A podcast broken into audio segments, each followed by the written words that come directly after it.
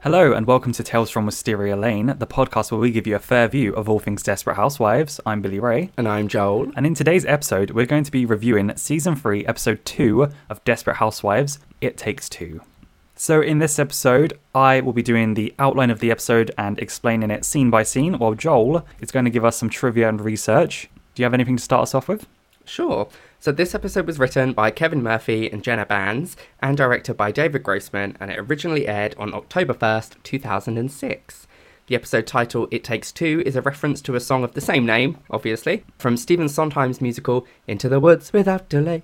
The French title translates to The Perfect Couple, as does the German. Italian translates to It Must Be in Two. And this is the first time I've come across one where the United Kingdom has its own title.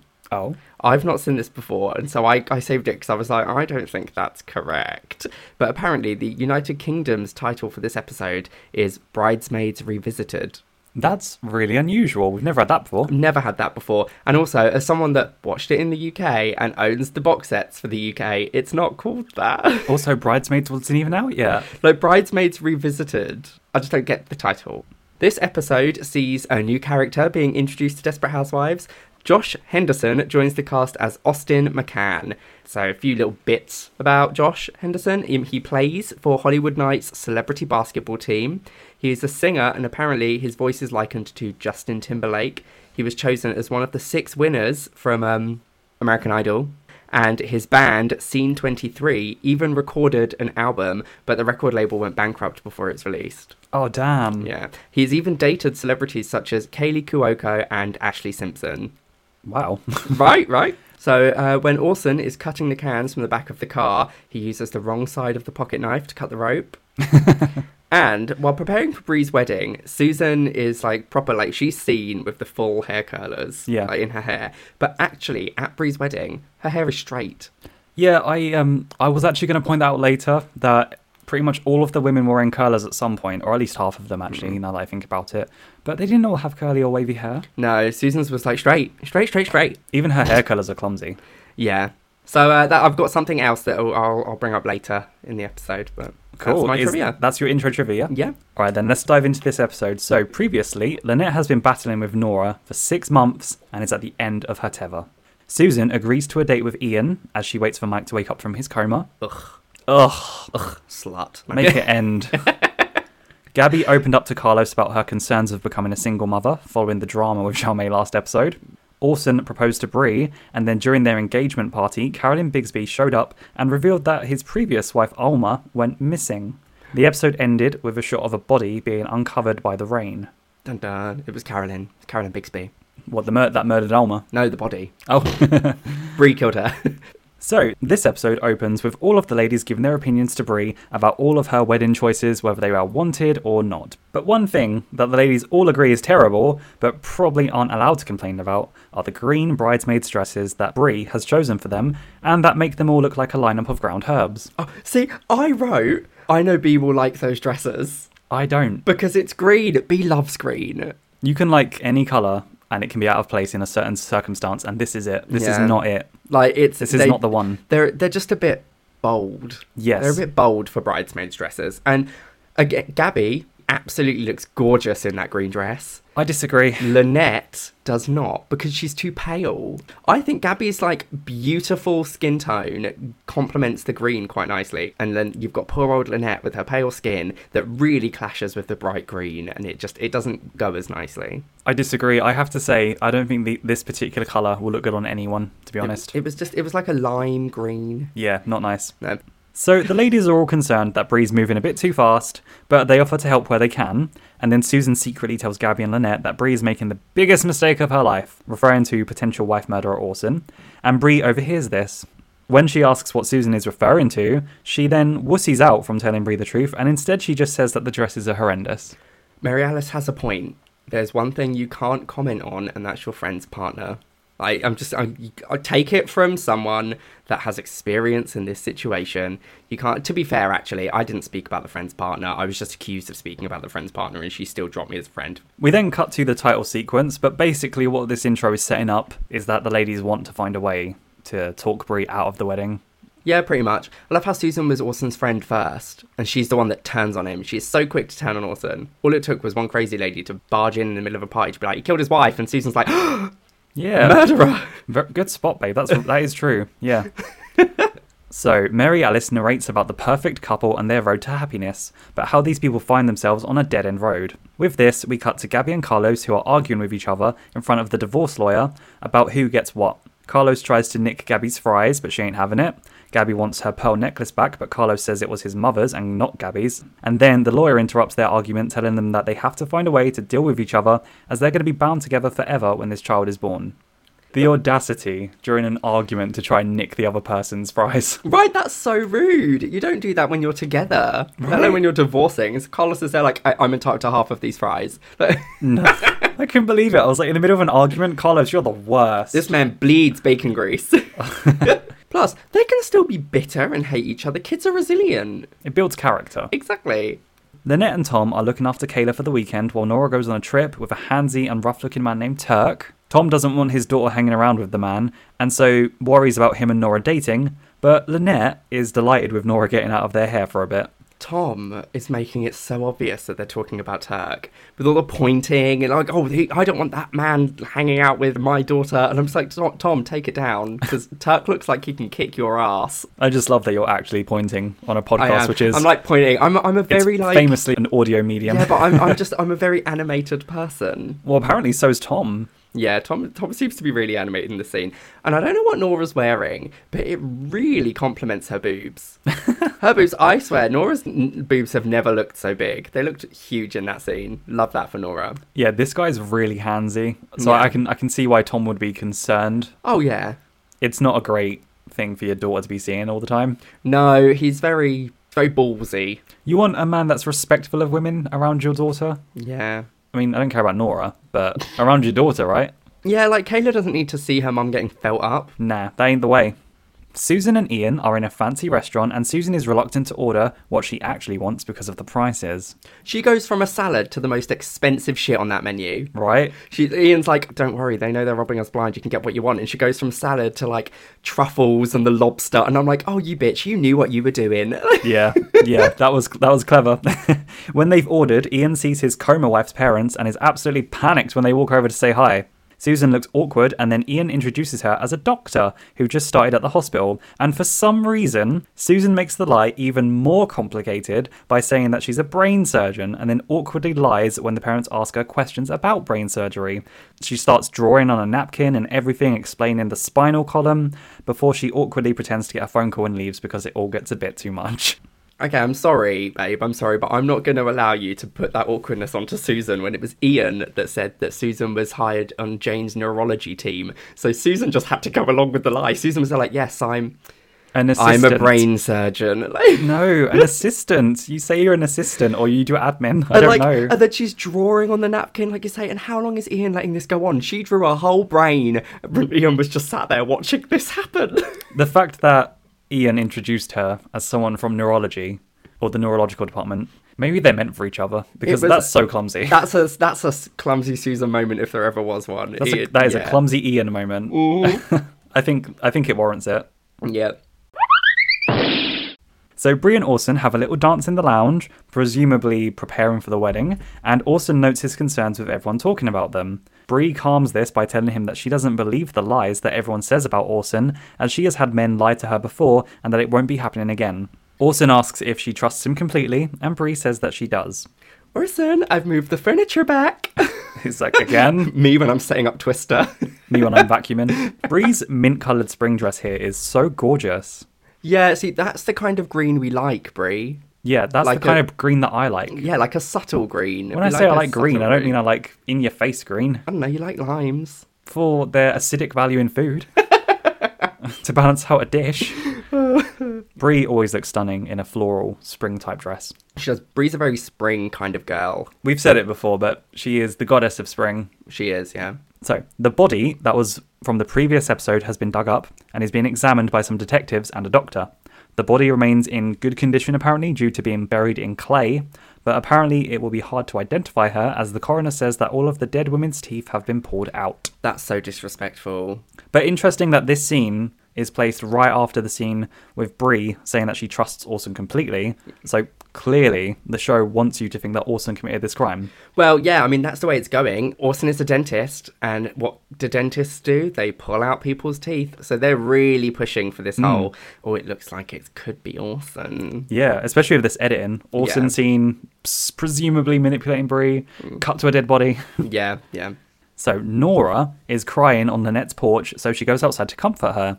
Turns out that Nora and Turk had a fight because Nora was being gobby with a waitress, leading to him calling her a whore and threatening to hit her, so she walked out on him. Lynette obviously knows that this Turk guy is an absolute dirtbag, but tries to convince her that she's on the side of love and that Nora should stay with the guy. Nora then reveals that she told Turk's parole officer that he wasn't in Nevada anymore and that she might have to stay the night before crying on Lynette's shoulder.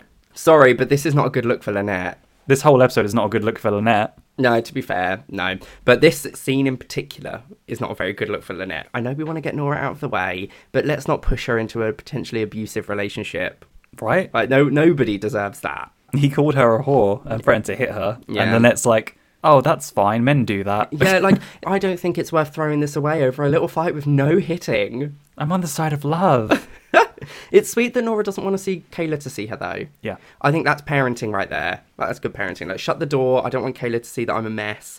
Because that's parenting. You're not letting your child see how much you're struggling. It's a stretch, but I'll allow it. I know. I think that's good parenting. She's like, I don't want Kayla to see me this way, and that's True. I just think you're giving her a bit of too much credit there when really I think she's just like, I don't want anyone to see me cry. but I'm giving Nora credit wherever I can. Okay. she doesn't get many opportunities, so can we just take the little ones that she does get? so Edie hears someone breaking into her house, so she marches out with a shotgun to hold up the criminal. Turns out it's her nephew, Austin, who Joel spoke about earlier. She invites him in for beer, and he tells her that he fell out with his mum's new boyfriend, and after giving the guy a broken nose, he decided to visit his favourite aunt Edie. He wants to stay the night before going to Mexico to party, but Edie says hell no, that he's not leaving until he patches things up with his mum. Edie is a queen, Right. Rocking up with that gun in her sexy nighty. Yeah. She's like, "Ch- ch- freeze. I also love that she goes to hand him the beer and she's like, wait, you're 18, right? And he's like, that's what it says on my ID. And she's like, yeah, mine too. you know, they really do want to make you think that Edie and probably her entire family are quite trashy, don't they? Yeah, because Edie's like, your mum does have terrible taste in men. And I was like, well, that seems to run in the family, E Edie. Yeah, I I also wrote that down as well. I was like, that's a bit ironic. Like, sister, sister much. we haven't really got to it yet, but Austin's introduction into the show, I do quite enjoy, mainly because it's a more of a storyline for Julie later on. Yes, yeah, I think it's nice that Julie seems to get her own sort of her own storyline out. Yeah. She's not just sort of like glommed onto her mum. But we'll get there. We'll Yeah. get there. But I also like to see a little bit of Edie's family. I feel Mm. like that just shows you that Edie's not like the odd one out. They're all a little bit crazy. Yeah, and you know, it's nice to get some more depth to Edie. We now can see that Edie is a, a real person that has a family out there and people that do care about her. Austin seems to get along well with E Edie. Edie cares about her nephew. I was gonna say she clearly cares about him. She Yeah. asks if he's eighteen, even though she's not too bothered. But she there's like a little inkling of care there. Yeah, well, no, she cares about him because she's not going to let him go to Mexico. Yeah, She's and like, she "I'm wants him gonna- to patch things up with her sister. Yeah, she's like, you're going to stay here until things cool over with your mum. But Edie's that cool aunt. She's not going to care if her nephew's 18 or not because she's just like, yeah, have a beer. I'm that cool aunt that everybody loves. Yeah. I'm the one that you can come over and you can drink booze and you, we can have a laugh and we can watch movies that you're not supposed to watch because you're still too young. Yeah, you see, that'll probably not be me. That'll be me. It'll probably be me except for the alcohol. I'll be like, no, you can't drink alcohol here. That, I ain't cleaning up your vomit. that'll be me. I'll be the cool uncle that's like, yeah, come on, let's let's watch The Exorcist and get pissed. I was gonna say, you can come round and play Mortal Kombat, but you're not touching my booze. oh my god. Gabby sends Jaume back up to bed, who's coming downstairs because she's bored, when Carlos knocks on the door. He tells her that the divorce lawyer was right and that they have to start getting along, and he hands over his mother's pearls. When he asks for a gesture in return, Gabby invites him to a party that she's throwing for Brie. Carlos sounds ungrateful to be invited to a party in his own house, which he's still paying for, and this is when Gabby asks what kind of return gesture he was hoping for, and Carlos just sort of taps on his cheek. So Gabby gives him a kiss before wiping her lips in disgust and saying the things I'll do for jewelry, which I think is a little bit of a blowjob joke as well, by the way. Oh yeah, definitely. We can tell that Gabby's the kind of person that will have done stuff like that in her time to get pretty things. Yeah, we've- Let's we've all face been it, there. We've all been there. uh, but girls got to eat. But how low we sink in desperate times, girl.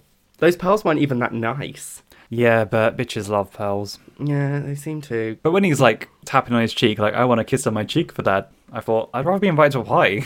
Maybe I love you. But if you call Bree's wedding a party one more time, You're not going to be invited. you're not going to get invited. because you're like, oh, um, Gabby invites me to a party she's throwing for Bree. I was like, the wedding reception. So this particular scene as well points to something later on that Carlo says about um, how Gabby's been flirting with him. Mm. But you're the one that kind of initiated that kiss on the cheek. yeah, and you can clearly tell from her reaction after that kiss that that was not a flirt, like a flirtatious kiss. No, she didn't seem all that into it, especially when she wiped her mouth. Yeah. I just wanted to point that out now and then bear it in mind for the future because it really gets on my nerves. Yeah, yeah. As with most things that Mm-hmm. Carlo Carlos. says and does. yes. But moving on. Ian visits Susan in Coma Mike's hospital room and awkwardly apologizes for introducing her to Jane's parents as a doctor. She takes him outside so that Coma Mike doesn't hear any of this, and Susan says that clearly he feels guilty of their growing relationship and that they should probably go back to just being friends. Ian says that he doesn't think they can go back to just being friends, and Susan says that if they can't be friends, then they'll have to be nothing. Ian, it's been one date, man. One date. Calm down. He has fallen head over heels for Susan very quickly. He's just there like, oh, I don't think I can let you go now. And I'm just like, Ian, it's been one day. Calm your ass down, mate. Yeah, he's clearly grown a really strong infatuation towards Susan during this time with Jane being in her coma and talking to Susan so often. So it makes sense that it feels like such a strong connection. Yeah, no, I, I get it, but you like you also have to remember you barely know her. No, of you've course. only just met her. I get why you've you've developed that connection with the person because there's not very many people that you will be able to connect with on this kind of level. But it's been one date. It's a complicated situation. I think they both act out really well, though. Oh yeah. But so I agree with Susan. Yes, Susan, stop this. Stop it right now. Yeah, I mean, fair enough. It m- works with my fantasy that you stop this and we see no more of Ian. Once Mike's been in a coma for quite a long time, though, she'll probably be a bit more open to pursuing another relationship. Yes. But um, that don't happen. No, it doesn't. So, Julie finally gets a scene all of her own, guys. She's sitting at a table trying to do homework but can't concentrate with all the loud music playing outside, kind of like Joel this morning. Oh, I swear, if our neighbours play Let It Go one more time, Frozen was so last decade. She goes out to find a stereo next to a motorcycle and turns down the music when Edie's nephew, Austin, strolls up shirtless and sweaty to see what's happening. She tells him that the music was too loud and that she couldn't concentrate on her homework, a concept that is completely alien to Austin, by the way, doing homework on a Saturday. And he leans in and whispers that he likes it loud before asking Julie how she likes it.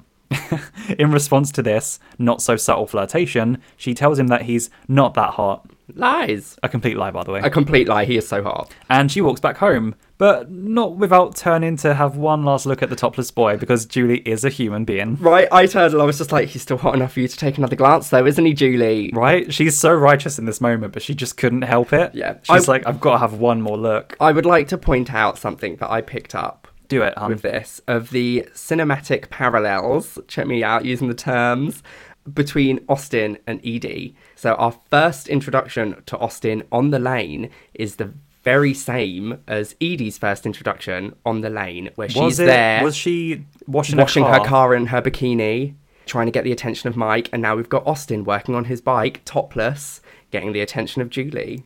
It's a connection between them. Yeah. Yeah. You can. I can. I, I get that. So I, I see cinematic parallels there, like family parallels right there.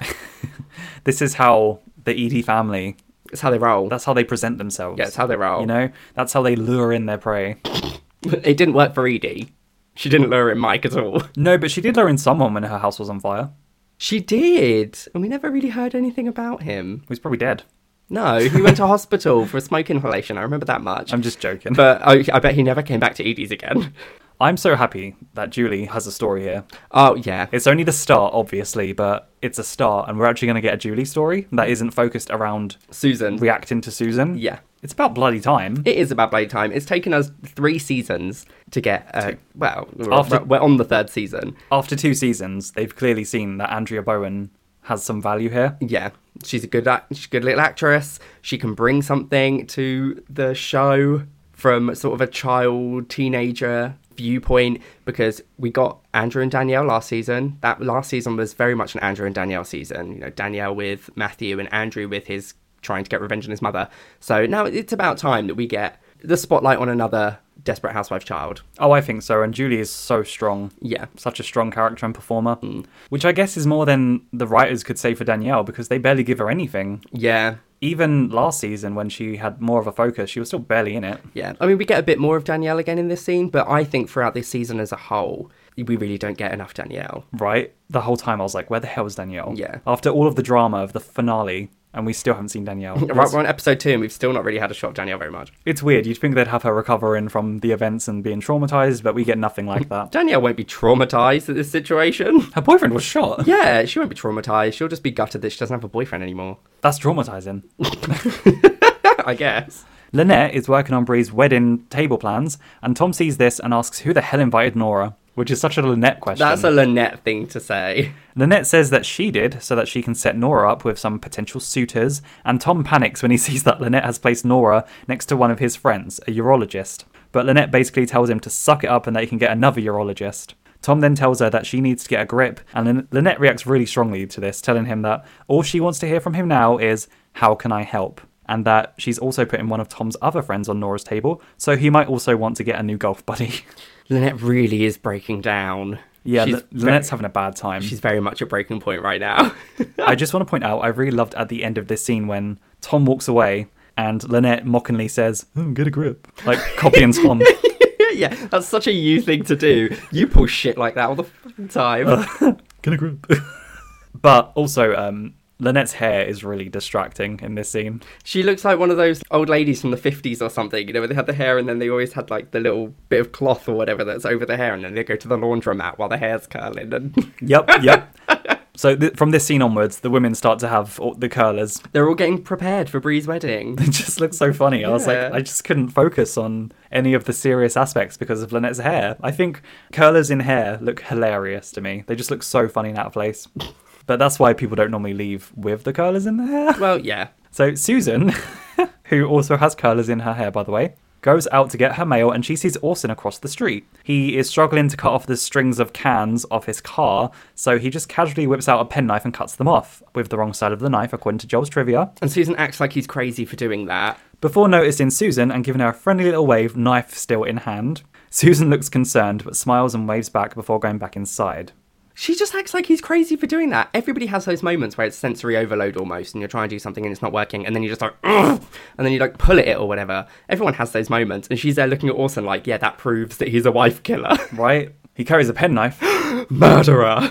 It's like when you're trying to untangle your headphones Yeah. and eventually you just want to pull them apart. Yes, yeah, this is why you just get wireless headphones now, guys. Also, can I just say, why are there just married cans on the back of Orson's car when they're not married yet? I don't know. I was really questioning that because I thought, why are you cutting these off when you're not married yet? Why are they on your car now? Yeah. It was all very confusing. I really don't get that. I'm guessing they needed a scene where Susan sees Orson doing something that she considers shady, and they were like, "Oh, what do we do? Yeah. Let's make him whip out a penknife." But how do we get there?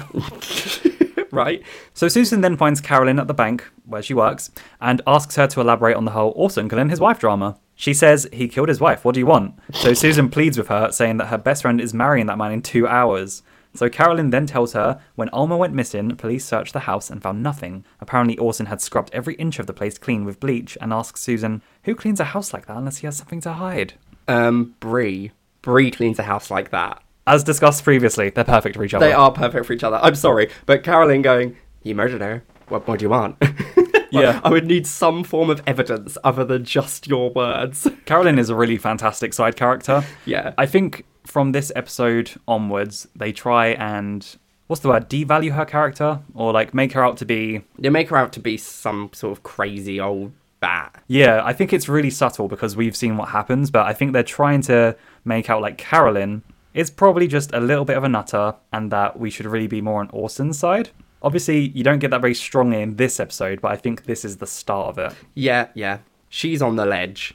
So, we are now finally at Bree's wedding, guys. We're here. It's been a long wait. Oh no, it hasn't because they rushed things. It's been so long.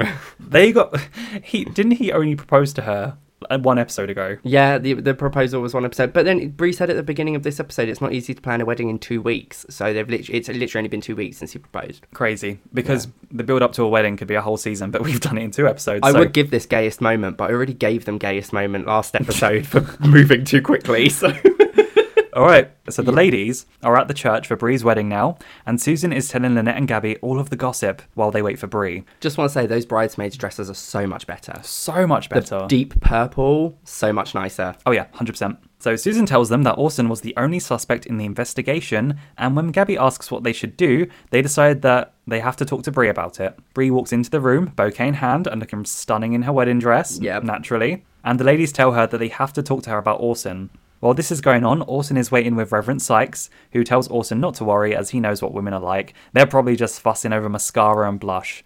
We then cut back to Bree, who says this.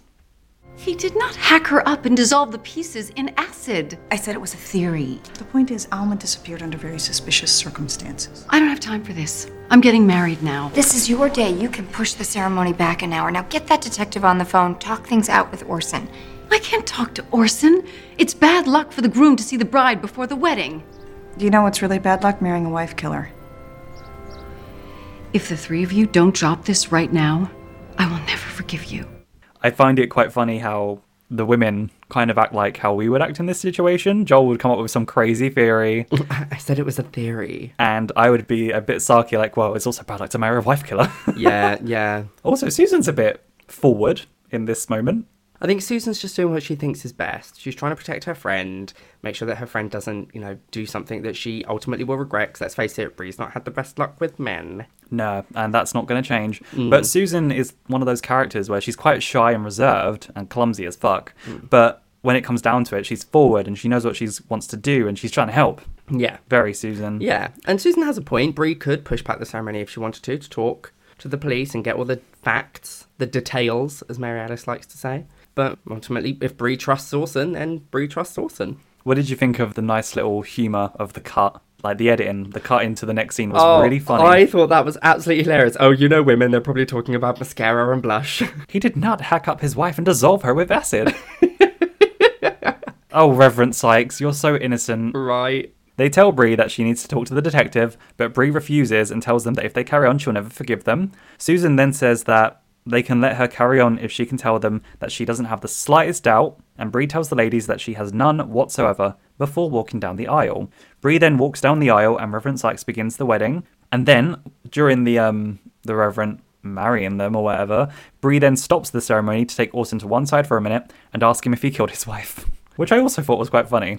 You just know. You know that something like that's going to happen when the wedding march turns into Susan's theme. Yeah, as soon as that bumbly music started playing. Yeah, the wedding march just changed from you know da da da da to dun dun dun dun dun as she's walking down the aisle. And also, who gave Nora that hat? I didn't even see Nora in this scene. Nora like stood up. She was there on the camera, stood up next to Tom, and she was wearing this massive hat. Do you remember? I I seem to always go back to Friends. It's because I'm rewatching it right now. But do you remember that episode where they all go to the beach and Rachel's got that massive hat? No. It's that all over again. Nora's hat is huge, and they should have stuck her at the back of the church because that poor sod that stood, stood behind her won't be able to see anything. So Bree says, Did you kill your wife? she tells him that Susan spoke to Carolyn and asks why he scrubbed his house so thoroughly following Alma's disappearance, but he assures her that he just he cleans when he's anxious. And that he didn't kill his wife. So they return to the altar and proceed with the ceremony after what's probably the most awkward wedding I've ever seen in my life. We But- would be Desperate Housewives if we didn't get some sort of church drama. It's just it's very Brie to cause drama at some sort of church ceremony. Yeah. Following the funeral, Rex's funeral, that was awkward. Yeah, you had Re- you know, Bree changing Rex's tie. I love it. I feel like this should be an ongoing gag. I feel like they should purposely put scenes with churches in every season that Brie makes awkward. Well, there wasn't one in season one, but season two had two technically awkward scenes. At least one of them was within a church courtyard Are kind you of thinking graveyard. of the second funeral, the other one? Yeah, there's there's you know the first funeral for Rex where she changes his tie, and then there's the second one where she like snaps at the girls. I have nothing to be forgiven for. I even checked his back for acne. there's more church drama in a future season, trust me. Oh yeah. okay, so this next scene, well, the entirety of it, I've broken down into the pre-dance and the post-dance. It's a bit. It was hard to write this scene, guys. Yeah, it was. I I I'm glad I didn't have to do the outline of this episode. There was just a lot going on, so I'm gonna dive into it. So later on, we're at the um the reception, which I'm not allowed to call a party apparently. So Lynette is looking over at Nora's table, and she's happy that Nora seems so popular with all of the men. However, when Nora approaches Lynette, she tells her that she doesn't know who stuck her on that table, but every man over there is a boring stiff, much to Lynette's disappointment. So Nora decides to stay on Lynette's table for the rest of the night. Tragic. God, Lynette. Apparently, one of them's boring, keeps staring at her boobs, one of them has BO. yeah. It's like when your friends try and set you up with someone and you're like, are you serious? And they're like, oh my god, he's great. Do you know what it's like? It's like when you meet someone and they're like, oh, I've, I know someone that's perfect for you. He's gay as well. That does not mean that he's perfect for me. Right? Carlos then shows up and Gabby notes how nice he looks in his suit, but does proceed to sort out his tie, and he also smiles when he sees that Gabby's wearing his mother's pearls. Edie and Austin then show up, and Edie introduces Julie to her nephew, but Julie says they've already met, but she didn't recognize him with a shirt on before walking off a bit snarkily. Austin then tells Edie that Julie wouldn't stop staring at his abs, and he felt really violated before felt- walking off as well I feel violated. leaving Edie looking very confused. Susan then walks over and says, Hi, Edie, nice party, isn't it? To which Edie re- responds, It was, and They- just continues to walk past. I think that's the first time that Susan and Edie have spoken since the hospital scene. Yeah, now that Edie's looking all better as well, but Yeah. um, I'm going to play the sting. Edie says. It was. Was that our first sting? I think so. Yeah, bit of e- Uh, yeah. yeah. bit of Edie sass there. She then walks up to Gabby and Carlos and notes how well they're getting on, to which they say that they've turned a corner. Susan asks if they're getting back together, to which Gabby replies, "God no," and Carlos remains awkwardly silent. Susan can feel how awkward this is, which is probably a very natural feeling for her. She's like, "Oh, I've made this awkward," so she's probably used to it. Yeah. She can feel how awkward it is, so she walks off, leaving Gabby to ask Carlos, What made you think that I would even consider taking you back? Powerful. And Carlos says that he was invited as her date and that she's been flirting. Guest, Carlos. I said guest. Okay, here's here's the what I have to say about this. First of all, you can't consider the cheek kiss thing flirting. You initiated it, and you gave her jewelry. But also, you guys were married, and you were in a loving relationship for a long time. So if Gabby comes across as naturally affectionate towards you, you can't boil that down to her acting flirtatious with you as if she wants to get back with you. That's really unfair on Gabby Yeah. the way that people act in their life and the way that they've been acting their whole life isn't something that you can just undo like that, Carlos. Yeah. That's what I want to say about that. That was my little rant. That was his his next Carlos rant. What do you think? I mean, he, they've only been there for two minutes. They've literally been there for two minutes, and he's like, "You've been flirting with me since we got here." So not very long then. All she did was fix his tie. I don't really think that constitutes as flirting. No, I don't think so. Susan then sees Ian at the party, which was a bit of a surprise, It's just a bit sad, really. who tells her that he can't stop thinking about her and about how great they'd be together and asks if they can talk about it, but Susan says that she has bridesmaid stuff and walks off. His excuse, his excuse for coming to this wedding is what's sad. Yeah. Not- it's not sad that Ian's here. I mean, it is sad that Ian's here, but his excuse is what's sad. Oh, uh, my my cousin is Orson's dental hygienist, and her husband um, got a spot of impetigo, so he couldn't go, and so she invited me, knowing I enjoy a good garter toss. No one says garter toss, Ian. I don't even know what that means. It sounds dirty. I think Well, a I'd be into garter's it. a garter's what the bride wears around her thigh. Damn it. Not very dirty then. No, um, a garter toss is what the bride wears. Well, a garter is what the bride wears around her thigh. I'm assuming at the end of the wedding she like takes it off and like tosses it. I don't know. He very quickly told her that he was lying, though, because he knew how ridiculous it all sounded. Yeah, it was kind of a pathetic lie. And just say you're obsessed with her, you can't let her go, and now you're a stalker. Gabby then flirts with one of the staff, who reveals that he actually has a boyfriend. It's not going to work with me, love, I'm gay. it's not going to work with me, love. I'm gay. only Gabby, only Gabby would find the only cute gay guy in this entire wedding to flirt with. So Gabby just tells him that she needs to make Carlos jealous and to follow her lead. And as soon as that happened, I was like, oh my god, is Carlos going to punch the guy? Oh, oh God, another gay man. I thought it was going to continue the ongoing gag of Carlos beating up gay people, which upon reflection nowadays, it, it gets less and less funny.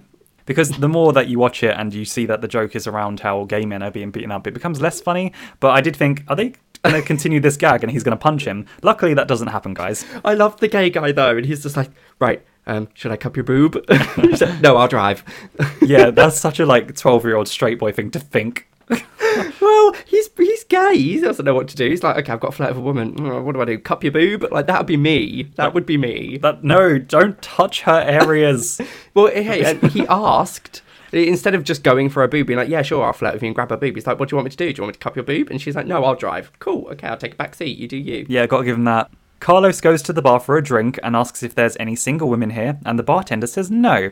or that he hasn't seen any anyway. Rude, that barman just read the wedding to filth. Well, he's like, I don't. He's, He's probably like, just like, I don't know. You know, he, he's, Carlos comes over and says, because I made a note about it. Carlos comes over and he's like, "Ugh, are there any, like, decent single women at this wedding? And the barman goes, not that I've seen. And that is she! lads, lads, lads, lads, lads. but Lynette overhears this and invites him over to her, her table with Nora. Tom then announces that it's time for Brian Olsen's first dance because Tom is doing the um the microphone speaky parts, which makes complete sense following last season or the season before with the charity walk. Season one, yeah. And also, He was the I about to say announcer. Orson. Tom, yeah, was like the announcer and he was living his best, like, I don't know, announcer life, Dermot O'Leary and, and Deck. Presentery. Presentery life, yeah. I thought that was actually some really nice continuity. Like um, in one season, he's done this before, and they followed it through. Like, well, naturally, Brie would think he was so good at that that she'd asked him to do our wedding or something. That yeah, was cool. Because even like in the charity ball, Lynette was like, look at him, he's he's a natural up there. So Tom announces that it's time for Bree and Orson's first dance, and he introduces them as Mr. and Mrs. Hodge. They dance together, and Bree notes that Orson looks quite serious and asks if he's upset about the ceremony, to which he basically says yes. What, do you mean the part where you asked me if I killed my wife? No, not at all. And then the, the next bit I've got is post-dance. So that was all the pre-dance, as in before Bree and Olsen's first dance. Yeah, this scene is a lot, guys. But I liked it. I really like those quick-fire little moments between characters in a scene. I love it. I like them, I just don't like writing about them. No, it's damn hard to write about. Yeah. so, after they finish dancing, almost everyone else is up on the dance floor. Tom tells Lynette that she's probably going to hell for setting up Nora and Carlos, who are currently dancing together. And Lynette says that he cheated on her friend, so he deserves all the crazy that he's going to get from Nora. We then have a little transition and we cut to a slow song, and Nora and Carlos end up kissing. Gross. Much to Gabby's dismay, who decides to make a scene. Yeah. Naturally. She walks over and pulls them apart from each other and asks Nora who the hell invited her anyway. Tom points out how bad this is, but Lynette says that they can't blame it on them anyway, until Nora points directly at Lynette and says, It was her. and Gabby responds, Lynette Scavo, I want to talk to you. Lynette walks off, and Gabby and Carlos continue to argue. Carlos wants his mum's pearls back. Gabby's fighting him off, which results in the necklace breaking and the pearls go everywhere. Jaume then shows up, and when Gabby asks what she wants, Jaume's water breaks. Yeah. All over the pearls and the floor. All and- over the floor. Oh. Well, that was something. That was something. How Lynette thinks that they can't pin it on her, I'll never know. right? But I loved Nora is just so funny when she says things. She just says things in such a weird way. Mm. I mean, I know she's a character in a TV show, but it's like the writers want you to know that she's a character in a TV show. Yeah, they don't make her seem like a real person like they do the rest of them. Nora's like a caricature. yeah. Oh, they can't pin it on me anyway. It was her! After all of Jaume's fluids have been cleaned up and all of the pearls swept away, we have some speeches. Ian then decides to give a speech, much to Brie and Orson's confusion, who are both like, I thought he was on your side. Ian, now's not the time. and says that he has discovered that when you find love, you should go with it. You should go with your heart. Tom then says the speeches are over and tells the DJ to, you know, play the music and stuff, but Susan decides that she also wants a turn at giving a speech. She gives some loving words to Brian Orson, saying that they'll go into this marriage wiser than before, but also with caution, before turning to Ian and saying that sometimes love can be selfish and the best thing you can do is walk away. She realizes how this might sound out of context. So she turns back to Brian Orson and says, But not you two, you two are great. Tom thinks that the speeches are over, but once again is interrupted by Ian, who says that he can't give up on love. Before Tom continues, he asks Susan if she has anything else to say, but Susan just smiles and says no. Everyone continues dancing, and Susan and Ian smile at each other from across the room. So he's he's finally won Susan over here. And this scene gave me bridesmaids vibes. Why, with the constant speech going. Yeah. So, speaking speaking of Consuela, Lillian and I took Spanish together. Yeah, every time one of them's done, the other comes up and is like, "Give me that, give me, give me the microphone." I loved that. I'm sorry, but I just found it to be empty words. Empty words. It was uncomfortable. Ian, why are you even here? You weren't invited. You glommed onto this wedding because you're stalking Susan and it's awkward and uncomfortable and not necessary. Susan has said no. Let it go. Also, guys, listeners, ladies and gents, and in between and others, I swear this would only ever happen in a comedy show. This Yeah. kind of these two people are basically interacting with each other, but through the the medium of speech, Yes. a speech at a wedding. I was about to say, I mean, most people interact with each other through the medium of speech. But But Brie and Orson don't like call them out, like, um, why are you guys doing this and making my wedding some sort of sham? Yeah. But obviously, that would only happen in a show because I think in real life, if you guys did this, someone like Brie would be like, Susan, what the hell were you playing at? I would be like that. I would be that person to be like, have you literally just made a fool of yourself at my wedding? However, listeners, I would love to hear some crazy wedding stories where something like this has happened, please. Oh, yeah, if you've had ha- anything like this happen at a wedding that you were at, where it's not just a comedy show, then let us know. I remember at my sister's wedding, I did my dad's speech for him because he wasn't feeling very well, and that was awkward. Why? I don't know. It felt really weird giving a speech at a wedding. Also, afterwards, um, when uh, my brother-in-law looked back at the video, he said that I could be a prime minister because of how well spoken I was. At my brother's wedding, I was the best man. So I had to give the best man speech, and I think it went on for about 15 minutes, my speech. I think you're the best man anyway. You are. Oh, thank you. I just got laughed at for how long my speech went on. because I, I had this whole speech written out. I wrote it down, had it already months in advance, and then when it came to the wedding day, hated it. I was like, this speech is awful. So I like put took the speech out of my little like pocket of my suit and was like, I had a speech written down, and I like crumpled it up in front of everyone and was just like, but I'm not gonna do it because I hate it. And I just riffed. and then the problem with that was I just didn't know when to stop. You went on for 15 And minutes. so I went on for about 15 minutes just chatting. so not in the wedding video. You just had a chapter. so yeah, pretty much. Joel's speech. So um, I was forever known at my brother's wedding for for taking the longest time to get from point A to point B. I guess. I was also the videographer for my sister's wedding. Obviously, I couldn't do that while I was doing the speech because That I had makes sense. Mm. to. I had to walk up to the table. I was also quite young at the time, and the more I drunk, the more drunk I got. Obviously, Well, so yeah. you could tell that later on, towards the end of the wedding video, the camera was getting shakier and shakier. Oh God! If you're the wedding videographer, babe, you shouldn't be drinking. I was a teenager. Exactly. How was I to know? I'm just looking. I'm giving him a look, listeners. You're not going to see this, but I'm just giving him a look. How am I to know that alcohol gets me drunk? No, but I just didn't think about the ramifications of my actions. You don't really when you're a teenager. Exactly. But I think it's hilarious to look back on. He's just there at the bar, camera in one hand, shot in another. right? I will say, however, the wedding video turned out great. I was really proud of it. I even edited a really nice montage at the end of really nice parts throughout the video, but I did them in slow motion in black and white over the their first dance song, which was "Falling in Love with You" by Elvis. oh, I love that song. Especially when they they watched it, and I was getting these messages saying that the bit at the end was making her cry, but also laugh because there was parts of them dancing and kissing in slow motion, but also parts of Ryan being, well, being Ryan. Yeah. Lynette shows up to the hospital where Gabby is stewing with her magazine in the waiting room and apologizes to Gabby, who's still mad at her. Gabby says that Carlos is never fair game, and Lynette opens up to Gabby about how incredibly unhappy she is at the moment, talking about how she can barely fake a smile with Nora around, and the more Nora pushes, the more she resents Tom, and that she worries that this anger will fester. But before she can finish, Gabby tells her that her and Tom will survive this as some marriages are built to last and some aren't, and that she knows the difference. Lynette only turned on the waterworks because she knew full well that Gabby had a point. But I think this was a really nice moment. It The was a op- nice moment. Opening up to her friend and just laying it all out there. It's it's just nice to especially see Lynette and Gabby opening up with each other because, you know, the actresses were so close in real yeah, life. I- yeah. I love that. Yeah. And so it was a nice moment, but I'm sorry, Gabby is right. Carlos will never be fair game. No, of course not. But she had that's why she was apologizing because she knew what she did was wrong. Yeah. Back at the wedding, Brie and Orson have just cut the wedding cake when Detective Ridley from earlier, who was examining the body, shows up and says that he needs to talk to Orson and that they've just found his last wife's body. This wedding is so dramatic, Right? This is the most dramatic wedding ever. right? it's got like acid and um, bumbly music, giant hats, ambionic fluid. flying pearls, flying liquids. Yeah. So while that's happening, Xiaomei is giving birth at the hospital with Gabby and Carlos by her side and nearly crying at the soon to be arrival of their baby. They apologize to each other for everything, and Gabby forgives Carlos for everything as well. And then the baby finally arrives. It's the moment we've all been waiting for, guys. Carlos grabs his camera and records as the baby is held into the air, and then Gabby looks absolutely shocked when she sees that the baby is black. Black. How does that happen? Well, Like, I know it's explained. I was going to say, allow me to explain. How does it happen?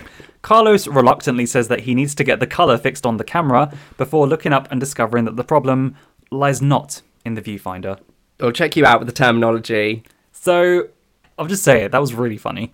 But Before we jump to conclusions, Xiaomei didn't just sleep around as I just as I had expected because I didn't like her at the time. Yeah. Um, so Gabby and Carlos are talking to one of the doctors, and it turns out that Gabby and Carlos's embryo was accidentally swapped with another client's, hence why the baby was black. Yeah.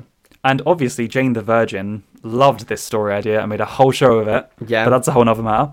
Gabby and Carlos still remain hopeful as they ask, so if we got their baby, then they got ours, and then it's possible until the doctor basically crushes their hopes and says that their embryo didn't take. He apologizes, he says that it's rare, but it does happen. Gabby is very frustrated and angry at this whole thing and she storms off. Yeah, I mean, sh- it. I would say it was wise to, for the hospital to have their attorney present.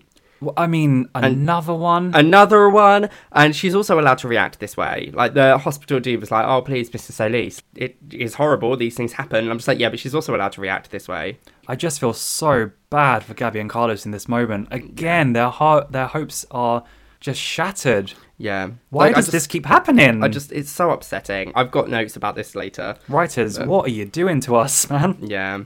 At least this was a good little starting point for Gabby and Carlos's forgiveness path. Yeah. I guess. So Detective Ridley brings Bree and Orson into the room to show Orson the body that they uncovered, but Orson tells him that that is not Alma.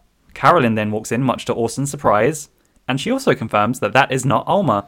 This must be a real mood killer. Like, Orson knows he's not getting wedding sex tonight now, right? Oh yeah, hundred Like, percent. Orson's not getting sex now after all of this. The detective says that it's basically settled, but Carolyn isn't convinced and says that this proves nothing. And she's kind of got a point. It doesn't prove anything. It doesn't prove anything, but What, I the- what is this will- detective talking about? I will point out that there is a very brief look from Orson where he was worried that Caroline, Caroline, Caroline would recognize her. Oh yeah, definitely. Like there was when they lifted it, there was they had a quick shot of Orson, and that like it was there was a flash of fear there. Yeah, and it's kind of worrying that the detective didn't spot that. Yeah, And Bree basically just tells her to leave. When she leaves, Orson apologizes and Bree says it's fine and that they should go back to their guests and pretend that none of this ever happened. They leave the body, but not before Orson turns around and says, "De mémoire, Monique." who's Monique? I don't know what that means, but he's Um, he just farewell or good night or something. So he's basically saying goodbye, Monique. Yeah. Oh, With that the is co- shady. With the coroner right there, by the way. Shady. He's literally just turned to say, I've got no idea who that is. That's not Omar. And then goes to leave, and the coroner is still in that room, and he's like, Dunamon, Monique. What are you doing, show? What is Orson's drama? Who knows? Who's this Monique? I don't know, but this just builds another layer on top of the mystery because at first you're like, oh, it's not Alma, it's just some other random dead body. Yeah, but you, you And then get you- you... get that for five minutes. You get that not even for five minutes. It's like two minutes of oh, it's not Alma, and then Yeah. all of a sudden it's something else. Well, because at first you're probably like, it's not Alma, then why did they make a big deal about this body being uncovered? Yeah, but when he turns around, it's like, wait, who's Monique? What's happening? Hmm. so this this is just another layer on top of the drama, which is so delicious. Gabby and Carlos have driven back home and they're having a conversation in the car. They seem to be sad together, and Carlos notes that at least the divorce will be easier without the baby. They say their goodbyes, and Gabby leaves the car to go into her house. The episode then ends with Mary Alice narrating about soulmates. She talks about the soulmates who, whose love never dies as Carlos and Gabby exchange one last look at each other. The two lovers whose relationship is never threatened, and we see Lynette standing over a sleeping Tom looking exhausted and unhappy. pulling her best Matthew from season two impression. yeah. The husband and wife who trust each other completely, and we see Orson opening the front door for Bree, who walks in, and as she walks past Orson, we see the smile fall from her face. We then see a shot of Susan and Ian dancing together, still at the wedding reception, as Mary Alice introduces us to the perfect couple, and the shot pans over to the plastic figures atop the wedding cake. She ends the episode by saying, How do they remain so perfect, you ask? Well, for starters, they don't have to look at each other. That's such a shitty ending. Our true love, and it only works because they don't look at each other. Yeah, and then that is where the episode fades to black. Yeah, it was really sad that Gabby and Carlos just went through all of that. They still don't get a baby. Like their second attempt is still a failure. Yeah. And then there's that last lingering look between the two. They they are so still in love. Yeah, clearly. And Susan and Ian have clearly decided to give it another go. Ugh, there's always that couple, isn't there, that stays until the very end of the wedding. Like the people are there packing up the reception at Gabby's house, and there's still that couple on the dance floor that just don't get that the night is over. Go home. So let's move on to our next segment where Joel is going to give us the most gayest moment of the episode. Oh, I forgot the little bit of trivia I was going to pepper in. Oh. to the episode. Um, that is now it. We are done with Gwendolyn Yao. That was the last of that was Xiaomei. the last shot we ever get of Xiaomei. Well, she We don't see her anymore. She gives birth to that baby, and Gabby's like, right, you're done. Bye. Yeah, she's an American citizen now, so she can just go off. yeah. So um, Good for you, yeah, girl. There we go. That was. The, I'm kind of sad about that. I really like Chame. I liked Jami at first. I thought she was quite a funny character. I a mean, nice she still addition. was a funny character towards the end. Yeah, she was a funny character, but all I will say about her is What a bitch. That's cruel using her own words against her. yeah. God, she became awful towards Gabby. she did. She really did. But, But- yeah. So that's it. We're done now. Gwendolyn Yao though, great job. Great job. honestly. Great job, Gwendolyn Yao. You you did Xiaomei, you did Desperate Housewives proud of that performance. So babe, let's move on to your segment for the gayest moment. And what do you have for us today? The gayest moment. I have two again. So I'm going to do the one and then I'll do an honorary mention because I love them both. Okay. So my award for gayest moment goes to Susan for wanting to only eat a salad when she's on a date. That is That is uh, big gay energy and I don't think I need to explain why. No, that's not. My uh my mum listens to this podcast. so that's that. I was like big energy. Actually, you know what? I feel like women will understand it as well. You don't want to eat something heavy like that before you have to be open and available. Yeah, yeah. You don't want to get bloated. Granted, Susan jumped straight onto the big meal as soon as Ian says it's okay. But there was that brief moment there where she only wanted a salad, and that in that brief moment was big gay energy. Yeah, well, Susan's a clumsy character, so it wouldn't surprise me if she ate like a whole lasagna. Yeah, before. but honorary mention for big gay energy does go to Nora, who in an emotional moment ruins her ex's life. Guess who's not in Nevada no more? Click. That's big gay energy as well, I say. 100%. I completely agree. Spitefully going up against an ex. Yeah, like if I can't have you, I will bring you down. exactly. So that was also big gay energy, but the award goes to Susan. Are you also doing straightest moment? I am doing straightest moment. So my award for straightest moment.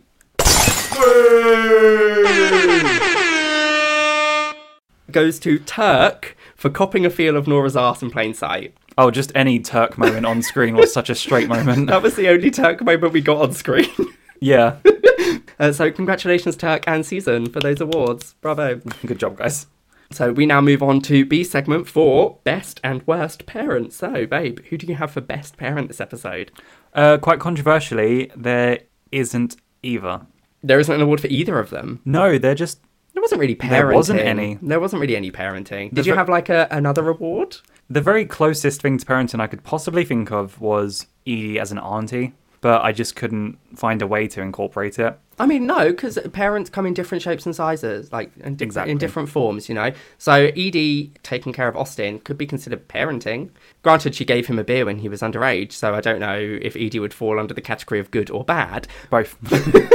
My award for the best wedding attendant goes to Orson for um, just carrying on after being accused of murder. Like, good for you. Yeah. Shrug it off. And my award for the worst wedding attendant goes to Brie for accusing Orson of murder and just disrupting the whole ceremony. I would like to point out because I didn't mention it in the episode actually, but I will point out where was Orson's family? um, We maybe. saw none of Orson's family. Oh, more shady Orson. And yeah, maybe they all died in like a tragic plane accident. Maybe they all rented like a private jet and it all tragically went down or something. Who knows? It could happen. But it- it's just a theory. That's even more shady Orson stuff right there. Yeah, right? So that brings us to the end of the episode. That was the end of season three, episode two. It takes two. Please do leave us a review on Apple Podcasts, which was previously known as iTunes, for a little tech throwback. Other than that, Joel, where can people find us on our socials? You can find us on Instagram at Boyfriends Review and you can find us on Twitter at BFS Review. We also have email, which is boyfriendsreview at outlook.com, and all of our artwork is done by our friend Louis. You can find him on Instagram at dotgridmonkdesign, where he also has a link to his Etsy page because he does do commissions. And um, yes, please do send in your questions, comments, queries, theories. We we love interacting with you guys. It's been really fun, and it's just very exciting starting this new season and being able to have a chat with everyone about it. Yeah. So join us next week. We'll be back in your ears, and Joel is going to be breaking down season three, episode three, a weekend in the country. Yep. We'll see you then. We will see you then, guys. Have Goodbye. a good week. Bye.